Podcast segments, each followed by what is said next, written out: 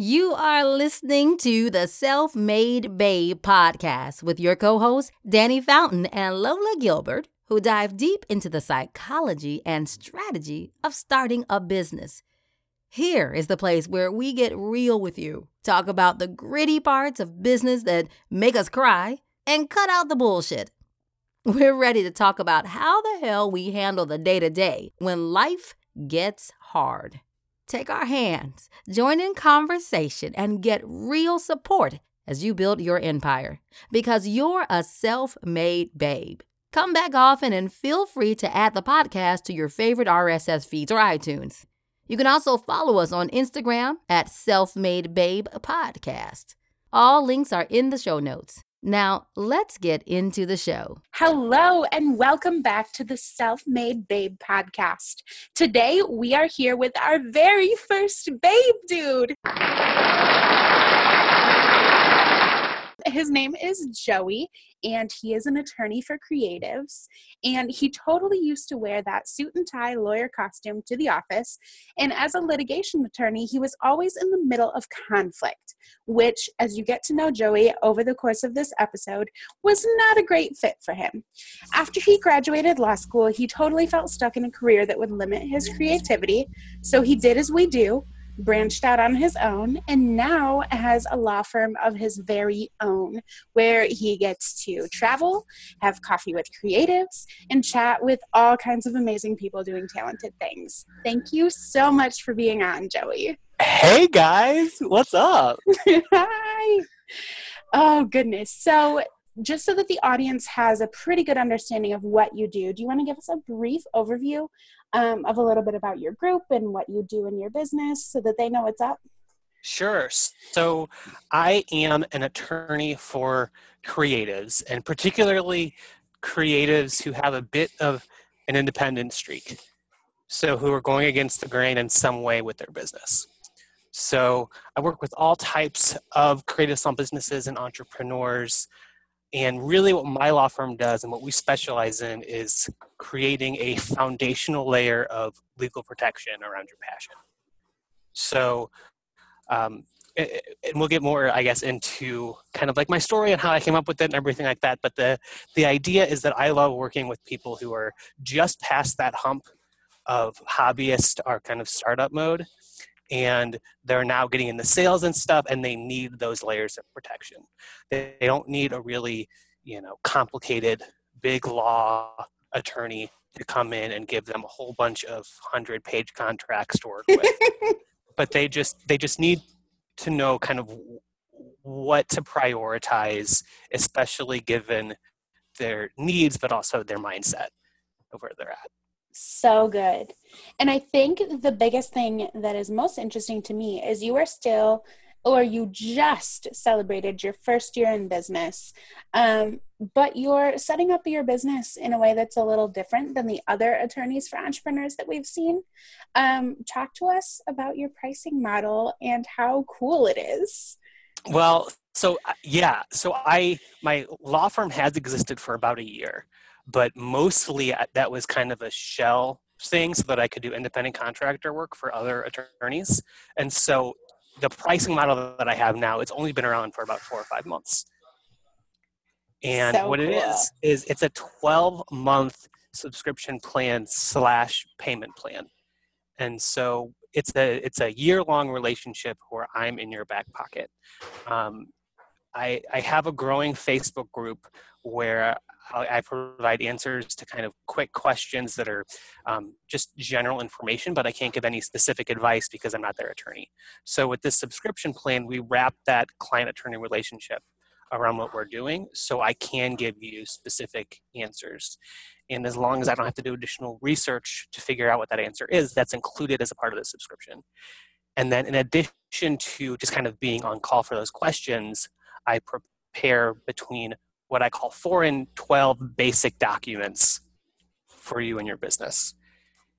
And that could be, you know, independent contractor agreement, that could be a non-disclosure agreement, that could be a, an actual, you know, trademark application uh, to the federal level. It really depends on where your business is. We take a look at the very beginning, prioritize what your needs are, and then use up those basic documents in the wisest way possible.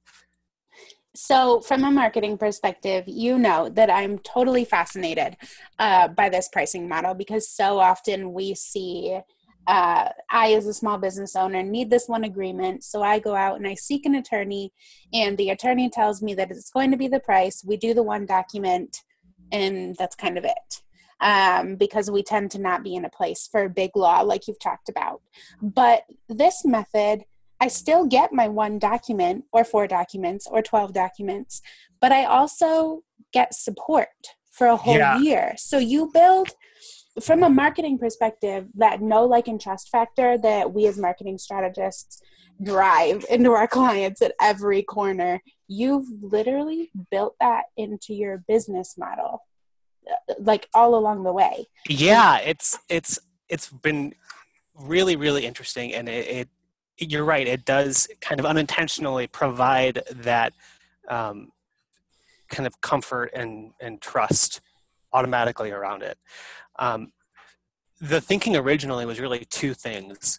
One, I wanted to balance valuing my service as an attorney with the realistic budget of a creative. And mm-hmm. so, price wise, I wanted to make it so that it you know i wasn't undervaluing my time but i was also not pricing out my target market and, That's then smart. the second component to it was that a, a lot of attorneys and you know business owners in general are, are trying to create a, a product around what was once a service and i did a lot of experimenting last year and realized that even though i didn't want to be a traditional attorney I, I love the service of being a lawyer. And so I didn't want what I was doing to lose that one on one relationship. So, for a law guy, you have a pretty firm grasp on marketing. And for a new entrepreneur, you have a pretty firm grasp on business. Tell us a little bit about where that came from. well, so a lot of failing quickly. um, I graduated law school. Like this will probably tell you how old I am. I was a K through JD, so I took no time off between kindergarten and finishing law school.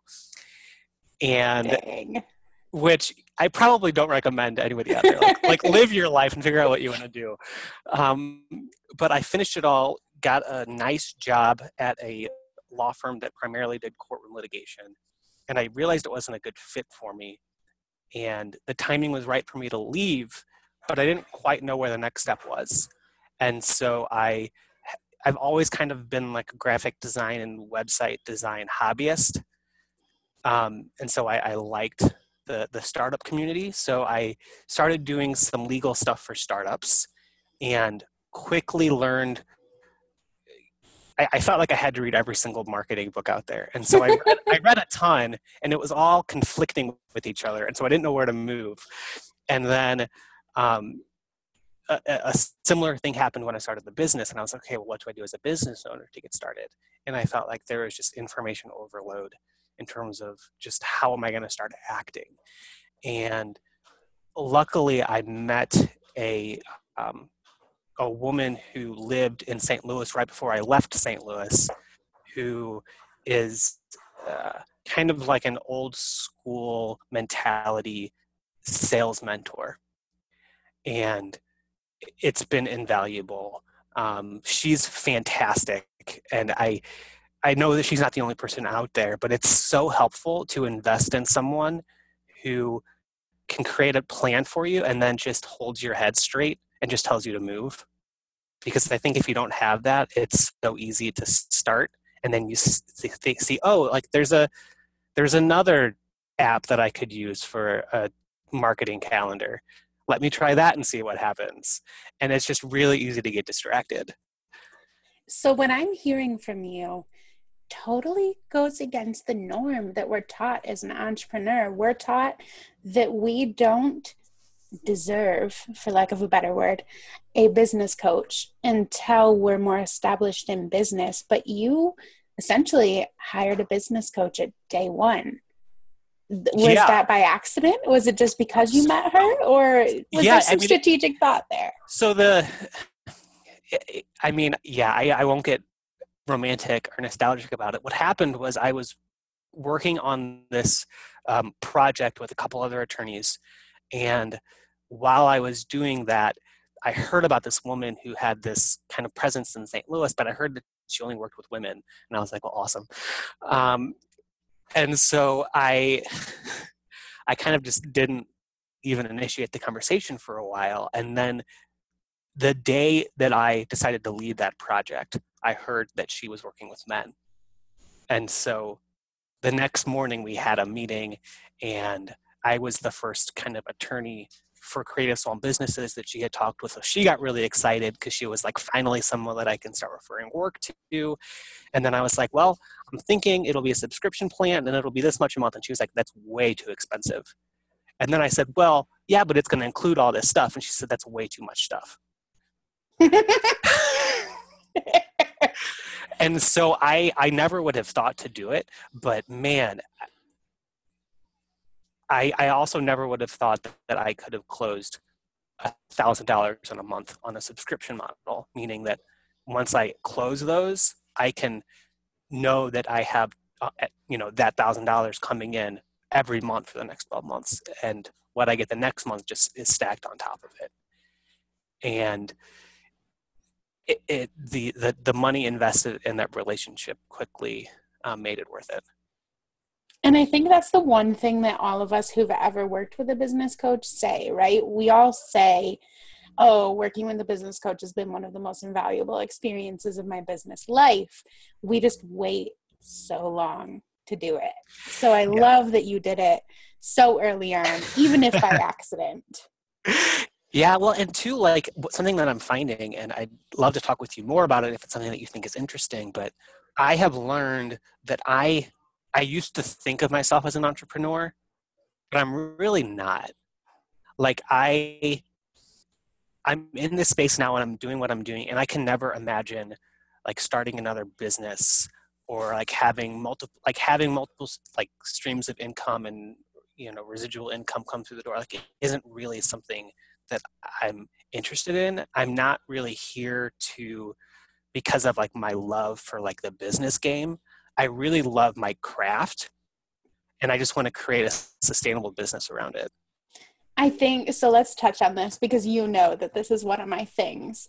Um, the word entrepreneur, right, by yeah. definition and in the historic sense of the word, is a human being that starts a business, builds a business, sells a business, starts another business, builds another business, sells another business.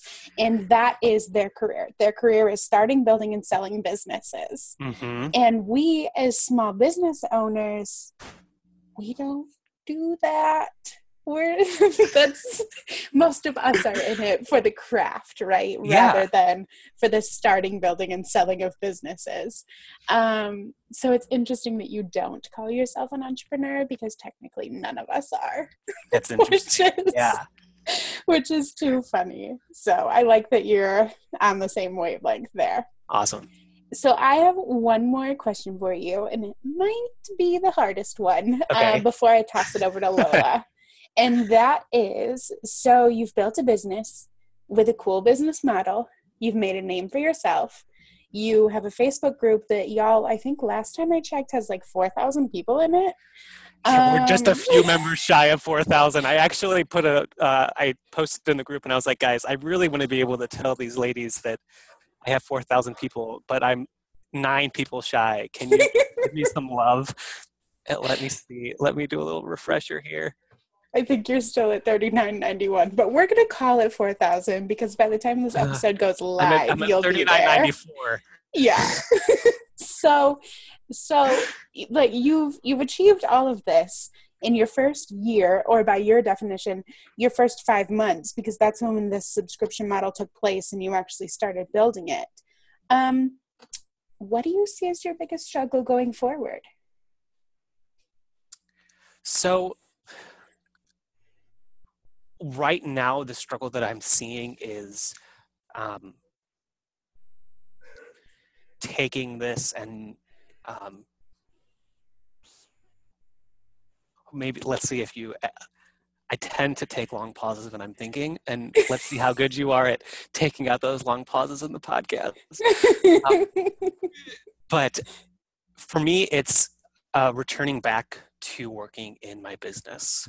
Um, another lesson that I learned the hard way last year was you can create the most beautiful business ever that where like the client experience is great but if you don't have any clients it doesn't matter. And so i really focused on you know letting people know about this and i had a very lean kind of client management process. And now that i'm getting more i know that i have to build out those systems and make it more manageable so that the clients that i have continue to really enjoy and value the service and the experience and like mad props to you. I'm totally going to throw it out here. But y'all, this guy has been in business five months by his definition. And he has clients like Twiggy Posts. Like, how cool is this guy? So cool. Twiggy Posts is amazing. Jana is the shit. Just saying. She's so, so awesome. I'm going to toss it over to Lola now because I asked you all the cool business questions, uh, but Lola's going to ask you the questions that hit where it hurts. And so I'm going to let her have fun. she hates when I say that because that's not what psychology is, but. She just she makes does. me out to be the monster. well, okay, I'll, I'll say this. Um, I, you know, I, so I listened to your guys' podcast uh, once I heard about it, and it was mm-hmm. awesome. And I was when I got invited to come talk with you guys, I was so pumped. But man, the lady who does your intro sounds so cool. I love it. And it's neither of you, right? No, it's neither of us. Because after meeting you in person, Dannie, I was like, man, I can't wait to talk to Lola. Like, that must have been her. No. And then I was like, nope, I don't think that was Lola. No, no. God, that's Damn, so the coolest person on our podcast is the intro. you guys did a really good job with that lady. You gotta hook them in the first like 30 seconds, right? Totally. okay, so let's talk a little bit about mindset here.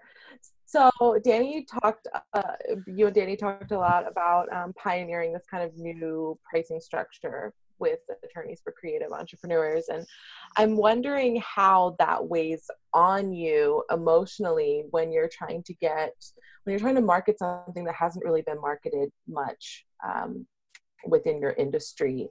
Like, how are you struggling with that personally?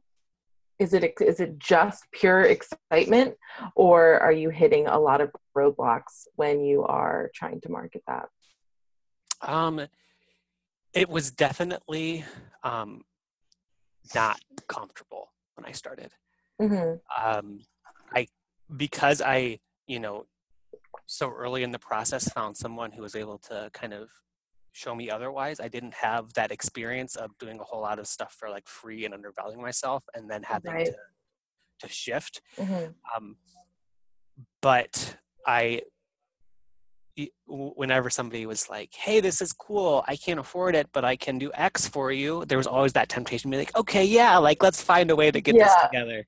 Uh-huh. And um, the way that it was explained to me that I think eased a lot of my concerns over it is that um, I really did price things with my target market in mind. And so it's it's really meant to be kind of around the 3% mark of what that business is making in revenue for the year, which mm-hmm. means that for them, you know, it's it's not nothing, but it's something that they don't need to blink three times at before they go forward with the contract. And if they are, then that's a, probably a better sign for both of us that it's not the right timing for them right now. Yeah, 100% having that kind of objectivity to the pricing really helped me move forward and not feel like I had to negotiate or feel as bad as much.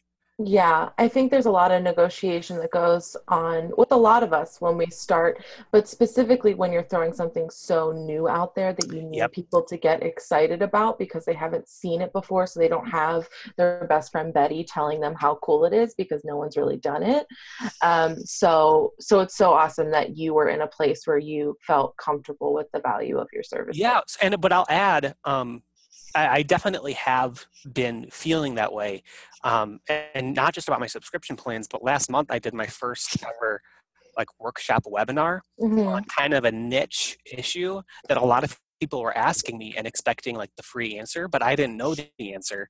And so I basically said, okay, I'll do a workshop where, you know, it'll be like a one to many thing and I'll do Mhm. the research so that I can give you guys an answer, but it's going to be a hundred dollars if you want to join the workshop.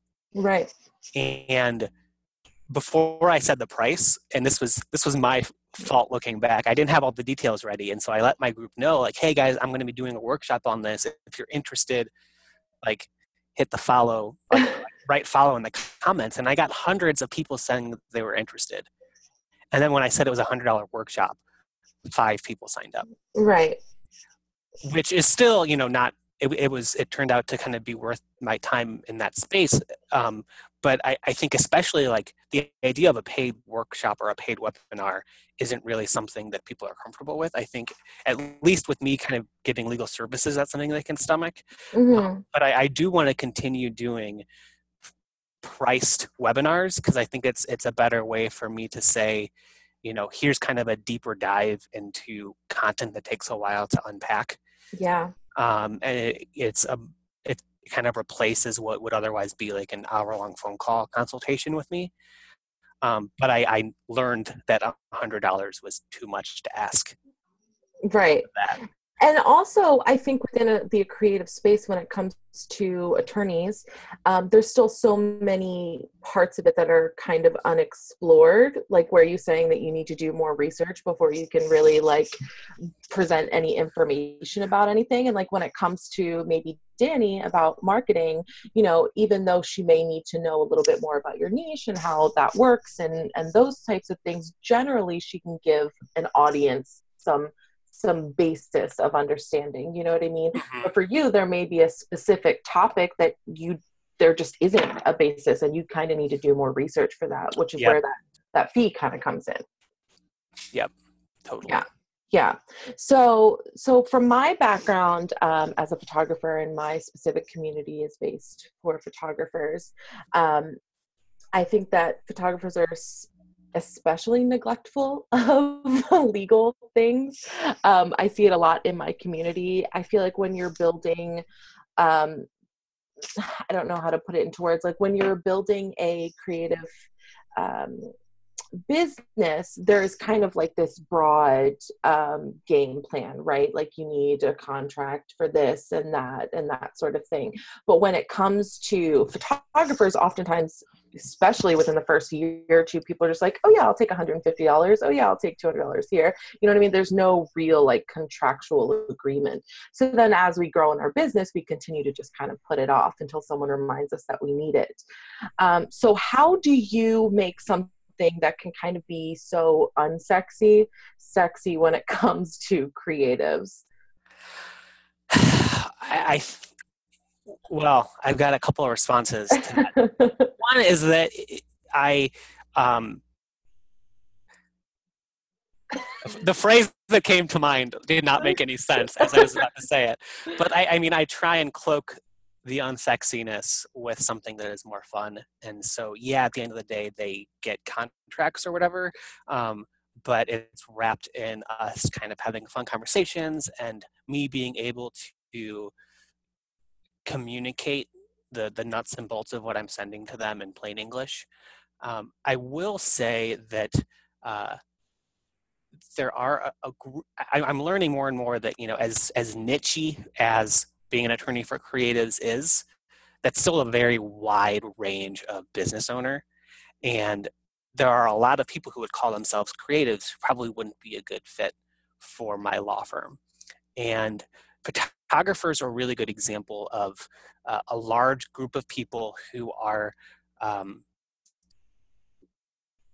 a they they might not be at a financial place where they can afford more of a full-on attorney relationship but b they um, they don't really care. Like like they like you can tell them until you're blue in the face that they need a written contract or that you need a contract that's customized for them um, but they don't think about the issue until the issue arises and if I can't create a demand out of that. And so if if if you like part of my whole thing is to give you peace of mind, but if you already have it, like that's fine. Yeah, 100%. I have to agree with you. When it comes to photographers, we just don't kind of give a shit about the business types of things. Yeah. Um, which made it so hard for me when I started my community and like organizing education for photographers and those sorts of things because my brain does not work like that. Mm-hmm. I don't think about those things. I don't want to do them at all. And I feel like it's even more extreme than like um just an entrepreneur not wanting to do bookkeeping or whatever. Like it's just like my brain does not get it and i just don't think about it. Um so so yeah i can definitely see how that would be a struggle to to market to a group of people that just it's not it's not going to happen. You know what i mean, I mean until the, something happens yeah like, i mean the, the one thing not really my services but the one legal thing that i will continue to get blue in the face about is that i I really do think that every single business owner needs to be an LLC as soon as they can afford it. mhm. Um, and there are obvious legal reasons. I mean, you, you get to shield your personal assets, Mhm. um, but I, I- I know that you know mindset matters to you. And to me, the whole point of an LLC is mindset yeah because having that peace of mind that you're protected helps, but it also gives you this aura of professionalism and statistically, like it does something. I mean, if you look at the amount of businesses that are started, m- most of them are sole proprietors who don't form their LLC. But if, if, I mean, the correlation's there. If you form an LLC, your chances of being in business longer just Yeah. skyrockets. so that is the biggest takeaway advice that you would give to anyone starting a business Yeah. yeah okay let me ask you one more question. So how have you gotten so comfortable with based off of facebook groups that i've been in it is 90% female right? Yeah. yeah. So where does your comfort come in presenting yourself to and kind of connecting with a group that is i mean the creative entrepreneur community is probably at least 80% fem- female if not more I'm a, I'm a babe, dude. so how has that experience been for you is it just something you don't even think about which is totally awesome and cool or is it something like man i need to go get a drink with my bros because i'm like drowning in estrogen right now Or, Uh, it it, really is something that I'm like I'm really fine with. Um, Okay. I I'm one of seven kids, three older sisters, and then the youngest is a girl or woman. yeah Um, And, and so I've been around women my whole life. I've always been, I've always had more lady friends than guy friends. Um, And i mean we're pretty cool so you are pretty cool. And, all, and but the other thing that I've realized, you know, my so there's this weird thing about me where I've always been like super interested in like subcultural people, Mhm. even though I'm like I don't have any tattoos or anything. And, like, I bleached my hair in the 90s, but that was like it. you're really extreme So, but I I love hanging out with people who are and like getting into like what makes them like passionate in that way. Yeah. and and because of so I, i'm like that but i'm not really like this is weird to say but i'm not really like attracted to it so like my wife isn't like threatened at all in any way by like me like having this following of, of mostly female people but also and i think this is what really makes it easy is that i'm realizing more and more that my target market is not as young as i once thought they were. Yeah. Um, most of my clients are at least 35 more likely um, f- 45 and up. Um, and I, I i think part of it is that like i remind them of like their kid or like their nephew or something and so there there's just kind of that layer of comfort in us talking that way yeah um, and I so so yeah, I, it's that's a really interesting question, and um, it's really not something that bothers me. It, it definitely energizes me, and it's thankfully like healthy for everybody involved. Yeah, Absolutely, 100%. I think it's incredible. So many of you, babe dudes, getting involved in the creative community and and lifting us up with you, and um, feeling like we have a place to be safe anywhere. You know, to come to an attorney because I feel like that's a pretty male-dominated field. Um, so for us to feel comfortable to come to you, and I just I've been hanging out in your Facebook group, just walk, looking around and and seeing the stuff that's going on in there, and it's just it's incredible. It's an incredible vibe even though you know you're at the top of it but we feel just as welcome and that's such an awesome space to be because you know honestly you know women don't always feel accepted in every Facebook group that mm. is run by uh, male specifically. Um, there are photography groups that I could, you know, speak to that that just don't feel as welcoming. Mm. Um, so it is just incredible that you've built this space where all, of us can come to and feel safe and welcome. I, I really appreciate that, uh, yeah. especially because I recently changed my group a little bit yeah. where I now don't let anybody else post even though mm-hmm. everybody can you know comment or engage and yeah. that, that means a lot that you feel you still feel that sense of engagement and community yeah yeah i think i really do think it's an incredible incredible group and i find myself going there and like searching keywords if i have a quick question or or anything like that and i'm and this is just me i've been in the group maybe uh two weeks or something like that a week or two and um even that soon it's made a pretty big impression on how i feel about legal stuff like i said as a photographer it's kind of gross to me but yeah. i appreciate the work that you do. Well thank you. Dannie what do you got girl Girl, I don't have anything else. You know I'm obsessed with this dude already. Um, oh, that was good. Usually I have like the worst podcast laugh because it's usually silent, but that that made noise, so that's good.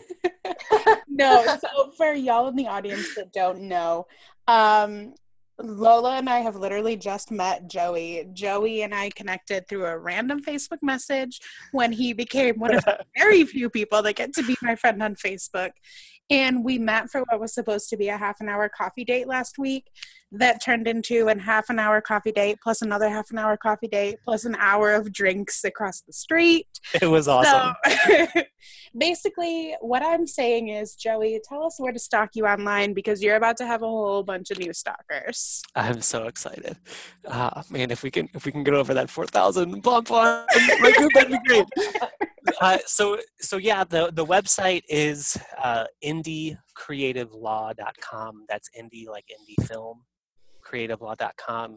Uh, you can also type in ask.indiecreativelaw.com for this really cool, almost like an FAQ resource um, where I've centralized uh, and kind of added links to all of my content that I've produced.